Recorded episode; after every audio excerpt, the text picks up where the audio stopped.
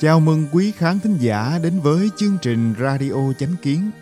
Kính mời quý vị cùng chúng tôi ôn cổ Minh Kim, khám phá bí ẩn của vũ trụ, sinh mệnh và thân thể người. Cùng ôn lại những câu chuyện văn hóa truyền thống đề cao đạo đức, nhưng tâm hướng thiện.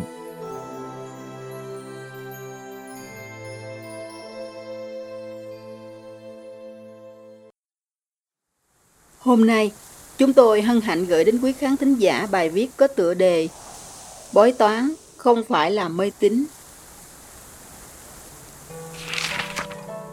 Vào thời đường Thái Tông ở Trung Quốc, có một người tên là Lý Thuần Phong, là người ung châu, tinh thông thiên văn lịch pháp, có thể dự đoán các hung cực kỳ chuẩn xác, từng nhậm chức thái sử lệnh. Đến những năm Càn Nguyên, thời đường Túc Tông, dòng họ ông có một cụ già tên là Lý Tri Vi, rất giỏi thuật chiêm tinh, hễ xem mệnh bói quẻ, dự đoán họa phúc các hung, thì ắt nói trúng không sai chút nào. Lão Lý sống tại chợ Tây, thành Trường An. Đương thời có một người họ Lưu đến kinh thành Trường An muốn nhờ vả cầu quan, nhưng mấy năm không được. Năm nay, họ Lưu thông đồng với cơ quan hành chính cấp bộ thời xưa, được gọi là bộ lại. Họ Lưu dựa vào mối liên hệ cửa sau, tự cho là có chí thì ắt nên chuyện. Nghe nói lão Lý xem bói cực chuẩn, bèn đến chợ Tây Thành tìm lão. Ông lão bốc một quẻ và mỉm cười nói Năm nay cầu mà không được, sang năm không cầu mà tự được. Họ lưu không tin, đợi đến khi bộ lại niêm yết danh sách, quả nhiên không có tên. Sang năm lại đến Kinh Thành tham gia đợt thi của bộ lại, nhớ lời của lão Lý, nên ông không nhờ vả bộ lại nữa. Tuy vậy, ông vẫn không đủ tự tin, bèn đến chợ Tây hỏi lão. Lão Lý phán, Năm ngoái ta đã nói rồi, chức quan của ông tất thành, không phải ngờ vực. Lưu Sinh hỏi, Nếu được làm quan thì nhậm chức tại đâu? ông lão phán rằng, Làm quan tại đất Đại Lương.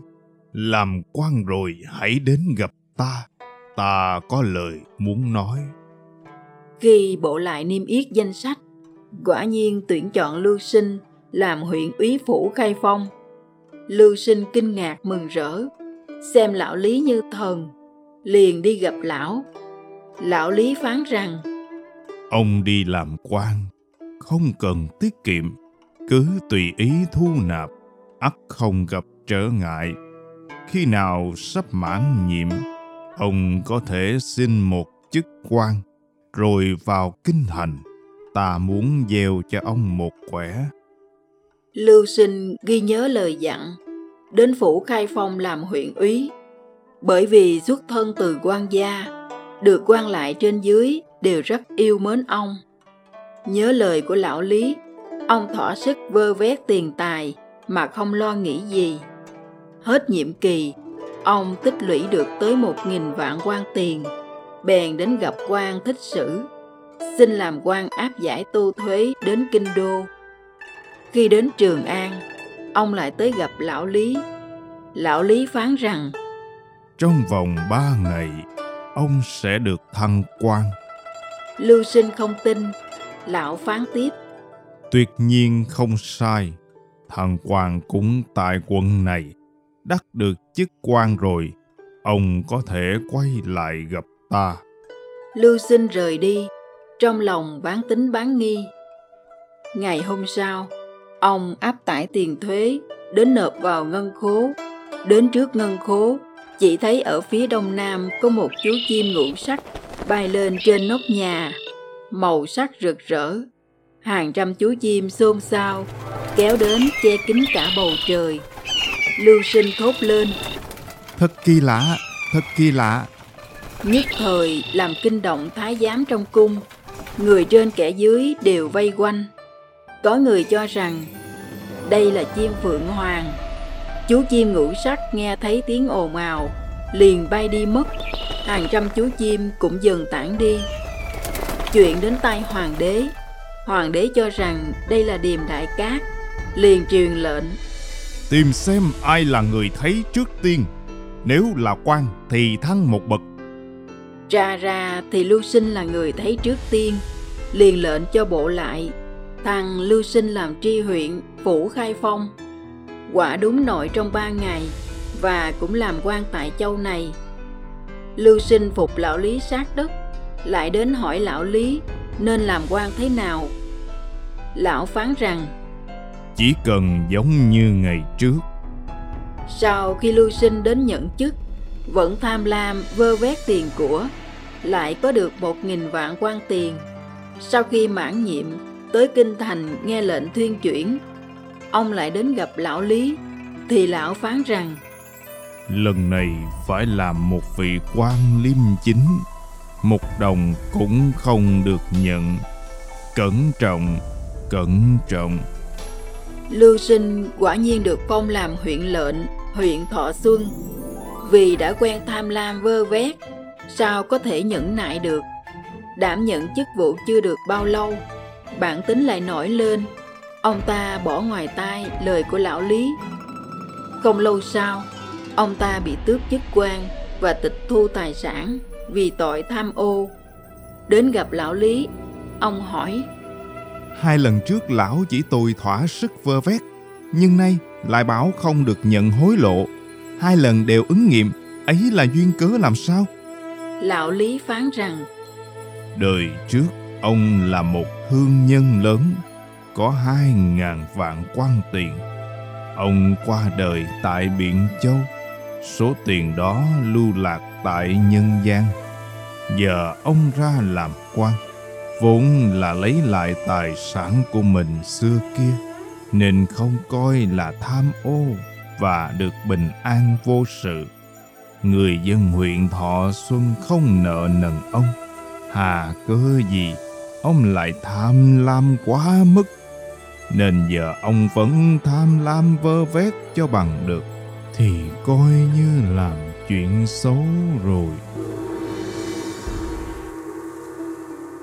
Lưu Sinh khắc cốt ghi tâm lời lão Lý, rời đi mà vô cùng hổ thẹn.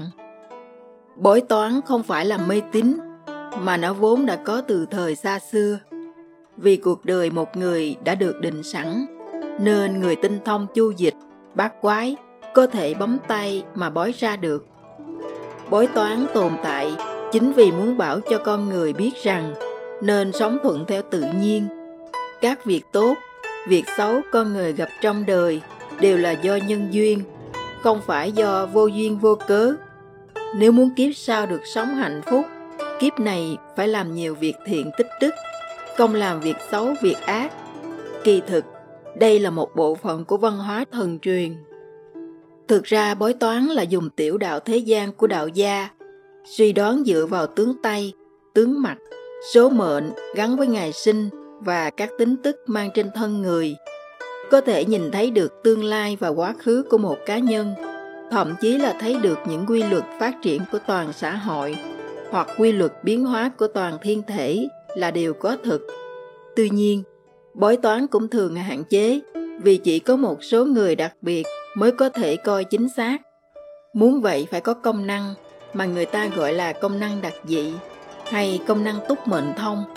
Đây là một trong sáu công năng đã được thế giới công nhận.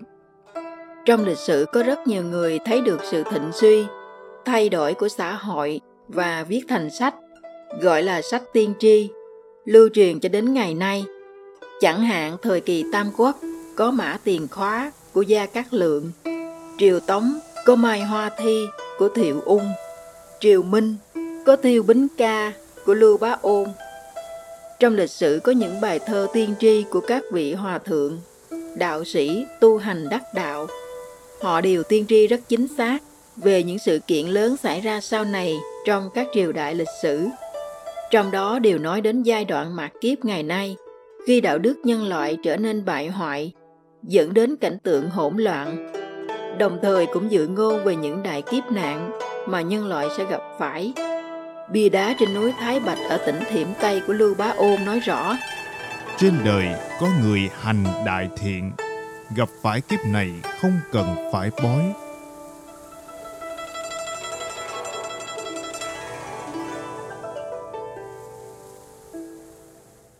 Cảm ơn quý vị đã lắng nghe, quan tâm và đăng ký kênh Radio Chánh Kiến. Chào tạm biệt và hẹn gặp lại quý khán thính giả trong chương trình lần sau. Kính chúc mọi điều bình an và tốt lành đến quý vị và người thân.